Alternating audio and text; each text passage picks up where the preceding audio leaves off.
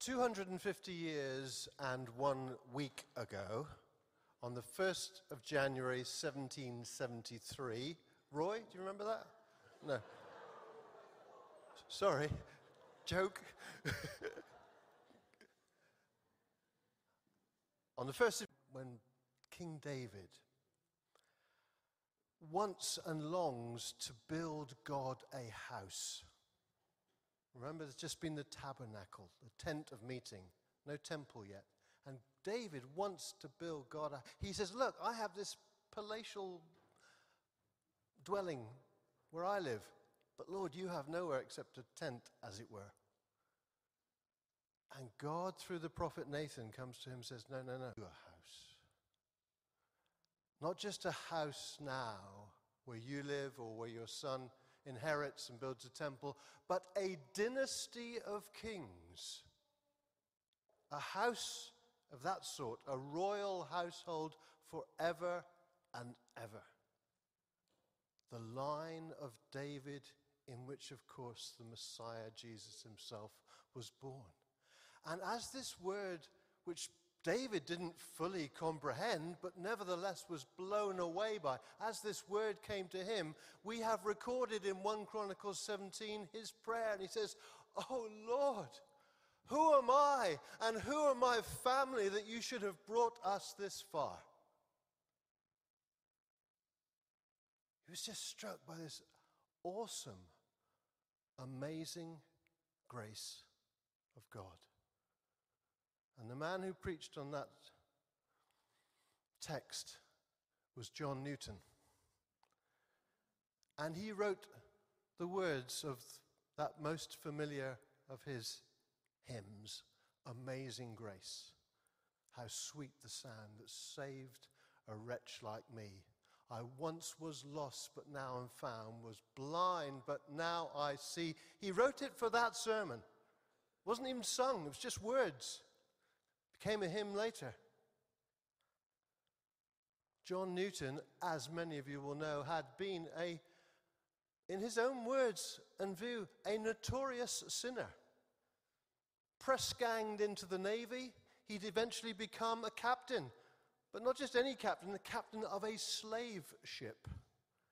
He became a slave trader, and even when he stopped captaining, he still invested in the slave trade until God miraculously broke into his life, took hold of him, and saved him. And so when he looked at these words of David, who said, Who am I and what is my family that you should have brought us this far? He could see himself.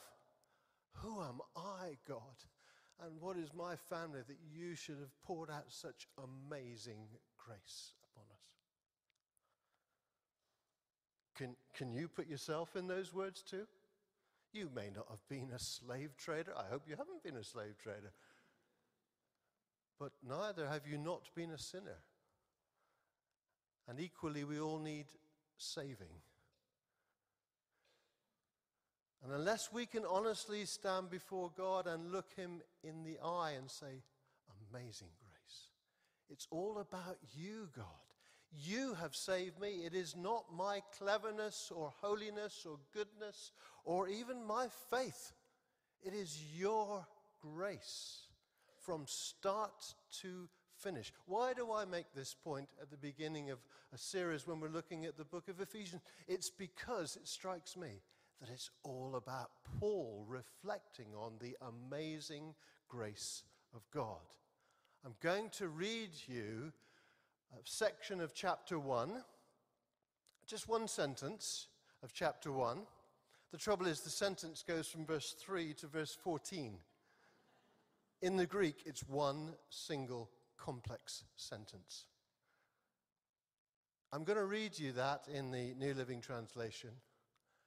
And I'd like you to listen and just hear the word grace and the theme of grace. Remember, grace, God's initiative. Tricky stuff, but true stuff about God choosing us in advance, about God taking hold of us. We won't, we won't get to it until next time, chapter 2, but you know, it is by grace you have been saved through faith. And this too, faith, is a gift from God, not from yourselves, lest anyone should boast. Even the, gift, even the faith we exercise in trusting in God is a gift from God in the first place to do it. It's, a, it's an amazing, complex truth, isn't it? God's wonderful choice of us in advance. It says, and you'll hear it, even before he made the world. God, who dwells outside of time and space, before ever time was created, God saw you and me in his heart and chose us in advance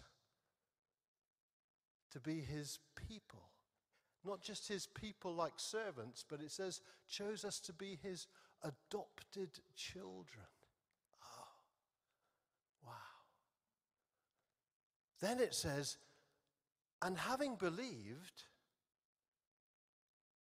he gave us his Holy Spirit to put a seal of ownership upon us, to mark us out as belonging to him now.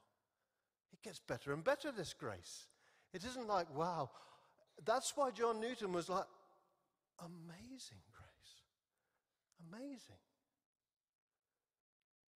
Right, I'm going to read it. We, we even have it on the screen. Thank you, Neil. All praise to God, the Father of our Lord Jesus Christ, who has blessed us with every spiritual blessing in the heavenly realms because we are united with Christ. Even before he made the world, God loved us and chose us in Christ to be holy and without fault in his eyes. God decided in advance to adopt us into his own family by bringing us to himself through Jesus Christ. This is what he wanted to do, and it gave him great pleasure. So we praise God for the glorious grace he has poured out on us who belong to his dear Son. He is so rich in kindness and grace that he purchased our freedom with the blood of his Son and forgave our sins. He has showered his kindness on us along with all wisdom and understanding. God has now revealed to us his mysterious plan regarding Christ, a plan to fulfill his own good pleasure. And this is the plan. At the right time, he will bring everything together under the authority of Christ, everything in heaven and on earth. Furthermore, because we are united with Christ, we have received an inheritance from God, for he chose us in advance and he makes everything work out according to his plan. God's purpose was that we Jews, who were the first to trust in Christ, would bring praise and glory to God. And now you Gentiles have also heard the truth, the good news that God saves you. And when you believed in Christ, he identified you as his own by giving you the Holy Spirit, whom he promised long ago. The Spirit is God's guarantee that he will give us the inheritance he promised and that he has purchased us to be his own people. He did this so we would praise and glorify him. Amen. Do we praise and glorify him for the truth of those words? Do we? Two or three of us do. do we praise and glorify the Father of our Lord Jesus Christ for the truth of those words? No, come on, folks. Do we or don't we? Make up your mind. Oh, Amen. Now, really, I mean, if this doesn't grab your heart and spirit, then come out for prayer at the end quick. Please. Last time I spoke here, one or two of you might remember, um, before Christmas, um, i showed a diagram up there of three concentric circles and said a good way to read Scripture is to think of the, the inner circle as the individual person, whoever that happens to be. On that occasion, when I was speaking, it was Mary uh, uh, receiving the news from the angel that she would bear Jesus, uh, her son. So, so, so the story, as it were, in Scripture starts with the individual, but that individual is part of the greater circle around them, the people of God. So you go from the person to the people of God, and even then, that's not the end. Around all of the people of God, whether that's the Jews of the Old Testament or the Jews and Gentiles of the New Testament church, us included today, we are part of the plan of God the person, the people, the plan. Now, in Ephesians, and probably in most of the uh, epistles, it's exactly the same pattern, but it seems to me it's done back to front or the other way around. Rather than starting with the individual and then the people and the plan, here, the Apostle Paul, in, in Ephesians, he mentions no individuals from Ephesus whatsoever, even though he spent years there. In the book of Acts, on, one, on just one single occasion, he stayed there three years, so he knew plenty of people there. And yet he doesn't mention any of them in this epistle, probably because written from house arrest or prison in Rome, it was sent to more than one place through a guy. The only individual mentioned at the end is a man called Tychicus who brought the letter to them and probably took it to Colossae and some other locations as well. So it wasn't just specifically to one church only. But Paul here in this letter, he starts with the plan of God. The plan of God being that ultimately the kingdom of God, this kingdom that we started with John Newton preaching about, the dynasty of kings coming through in the line of Jesus, King Jesus, whose kingdom will reign forever and ever and ever. But this kingdom, we are told here in chapter 1 of Ephesians, is one where he is king and ruler over everything. Everything is put underneath him. Things in heaven, the heavenly realms. That phrase is mentioned in Ephesians more than once, and that's the only place in the New Testament that phrase is used.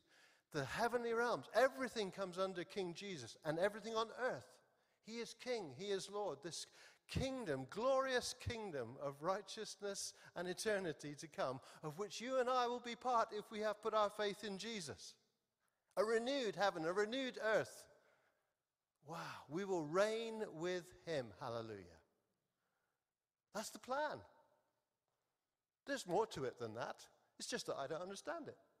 So I won't try and tell you. Okay, the plan that King is, Jesus is king over everything and we share in that reign with him in a renewed earth. Hallelujah.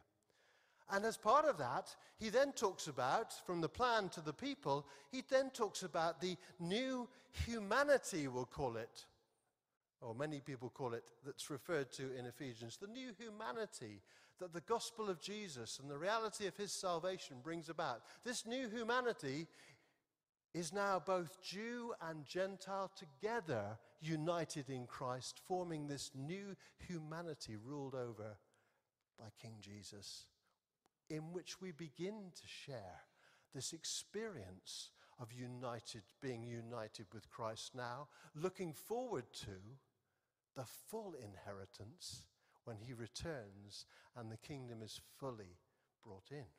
So we go from the plan to the people, the new humanity of Jew and Gentile believers together. And then we come through, to the person.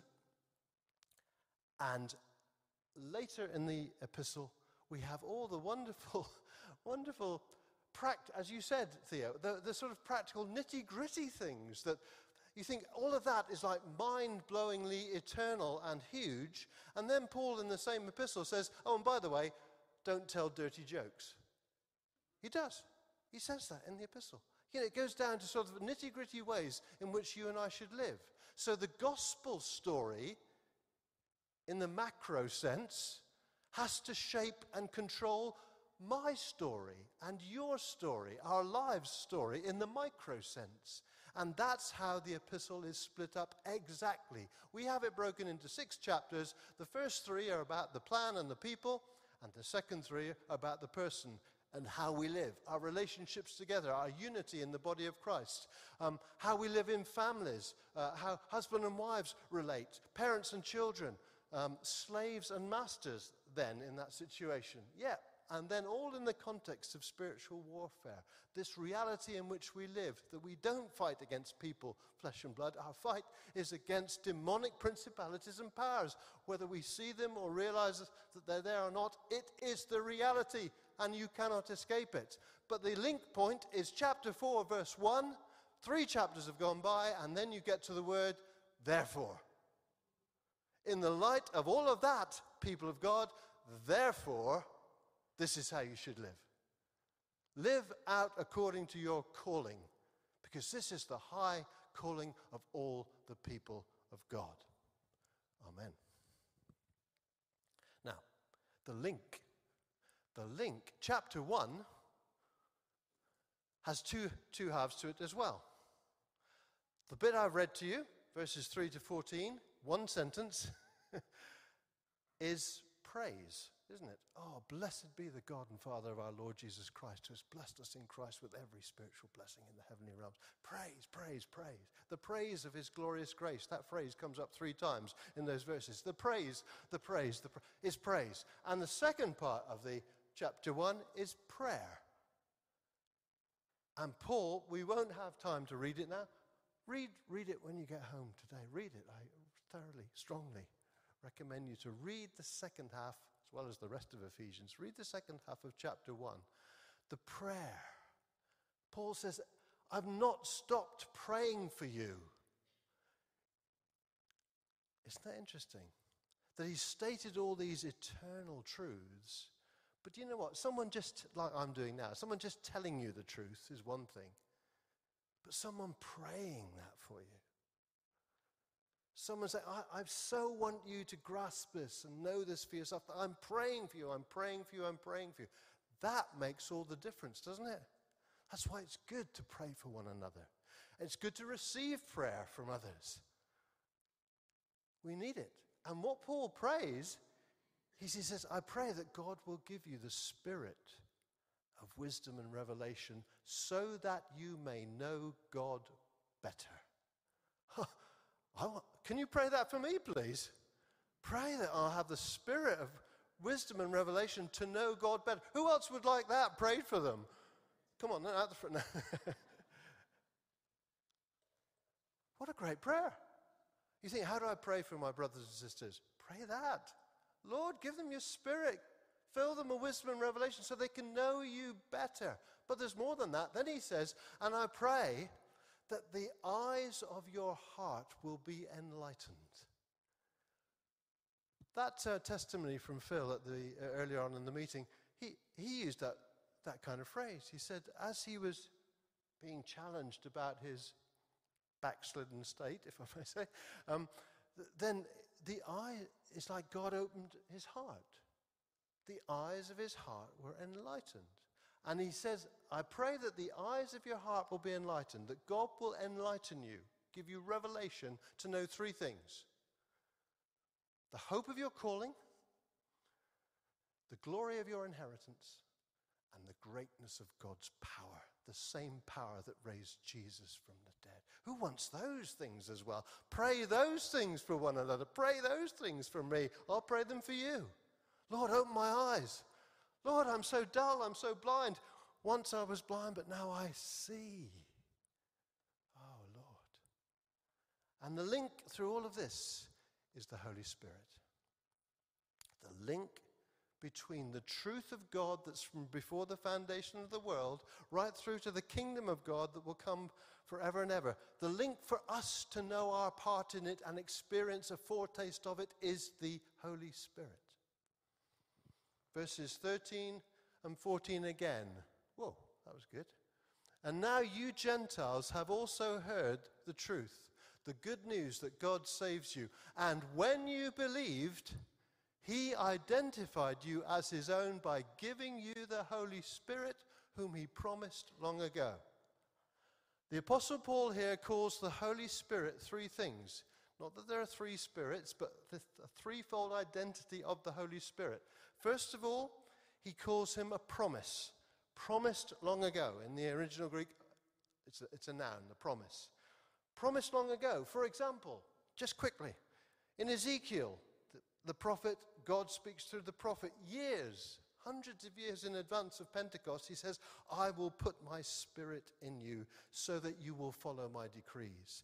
The, in Joel chapter 2, the more, more familiar one that is quoted on the day of Pentecost by Peter, Joel 2, God says through Joel, In those days I will pour out my spirit even on servants, men and women alike. And then Jesus himself, before he ascends back to the Father, he says this to his disciples in Luke 24. He says, And now I will send the Holy Spirit just as my Father promised. Oh, you see, the promise is following through. And in Acts chapter 2, when it actually happens for the first time, that they're all filled with the Holy Spirit, Peter in his sermon says this pointing to the crowd, Each of you, he says, must repent of your sins, turn to God, and be baptized in the name of Jesus Christ to show that you have received forgiveness for your sins. Then you will receive the gift of the Holy Spirit. This promise is for you and to your children and even to the Gentiles. It's for everyone. The promise of the Spirit wasn't just for them, it's also for us. So, first of all, a promise. Secondly, the Holy Spirit here, there, there. um, it says, He identified you as His own. That's a bit of a loose translation. In the original Greek, it's the, the he, gives you, he, he gave you the seal the seal. He sealed you with his promised Holy Spirit. He put the seal upon you. You know those old fashioned seals that went on letters and things? Um, it showed a mark of ownership. He sealed, he identified you as his own, is exactly what it means, but it's literally a seal. A seal, a mark of ownership. We belong to God. He gives you His Holy Spirit so that you don't have to think, well, am I a Christian or aren't I? Do I belong to God or don't I? It's not just like, um, could someone tell me again, am, am I in or am I not in? We receive the Holy Spirit who tells us inwardly, you are a child of God. And his spirit witnessing with my spirit causes me to cry out in love and worship, Abba, Father. Yeah? That's why we need the Holy Spirit, so that we no longer think, oh, I've woken up today and I don't feel like a Christian anymore. It doesn't depend on that. Depends on the seal of ownership. We belong. We are adopted by God. We were sinners, like John Newton. We realized we were beloved sinners. God so loved us and then we realize when the Holy Spirit comes to us that we are now beloved children. We're beloved children of God. Oh, hallelujah. That is so important. That's exactly what happened to me when I received the Holy Spirit years ago. An overwhelming sense of, wow, I belong to God. and the third, so we've got promise, we've got seal, and lastly, we've got deposit. Guarantee. The Spirit is God's guarantee. The word is a deposit, arabona in, in Greek. And modern Greek, arabon, is a, an engagement ring, a deposit, something that promises something yet to come. But this is stronger than an engagement ring. This is unbreakable. this is guaranteed. You see, it's a pledge, it's a down payment. It's the first installment of something. It's the guarantee of full future inheritance. It's also a foretaste. It is an experience. It's an experience of the fullness yet to come. those who have tasted of the goodness of God. You see, we have this foretaste that gives us an appetite and desire for more, but it is only part of it. Eye has not seen nor ear heard what God has prepared for those who love him. We read in 1 Corinthians. You see, we can't imagine the fullness, but we have a foretaste of it, and that foretaste is the real thing, but it's not the whole thing. Amen? Do you get that? That's why we need the Holy Spirit, because it's not about just believing, it's about experiencing. I'm not pushing that too far. If you read Acts chapter 19, when Paul went, this same Paul went to Ephesus. Sorry, he went back to Ephesus. He'd been there once before. He went back to Ephesus. He came across a group of men. It says there are about 12 in total. Interesting number, isn't it? 12 disciples, 12 men there. And do you know what he asked them? Paul, for the first time, he meets them and he says this Did you receive the Holy Spirit when you believed? And he expected them to be able to answer that. And they said, No, we've not even heard that there is a Holy Spirit. Then what baptism did you get baptized with? Well, we were baptized in the baptism of John the Baptist. Well, that's not good enough, says Paul. You need to be baptized into the name of Jesus. So they, they, they, they took it seriously. They got baptized again. If you were christened as a little baby or whatever, that's not good enough. It's not wrong or bad. You need to be baptized in the name of Jesus yourself. They were baptized in the name of Jesus, and after they were baptized, Paul laid his hands upon them, and they received the Holy Spirit, and they spoke in tongues and prophesied, all of them. They knew then that they had received the Holy Spirit. So when we say, Did you receive the Holy Spirit? It's not like, ish, kind of, maybe, mm, sort of. It's either yes or no. Because it's demonstrable and experiential. You know, you know, you know. Speaking in tongues, prophesying. These are all indications, but not, not sort of strict rules for it, as it were. But you know. And so, have you received the Holy Spirit? Because if you haven't, the promise and the gift is available for you all today. So come and drink.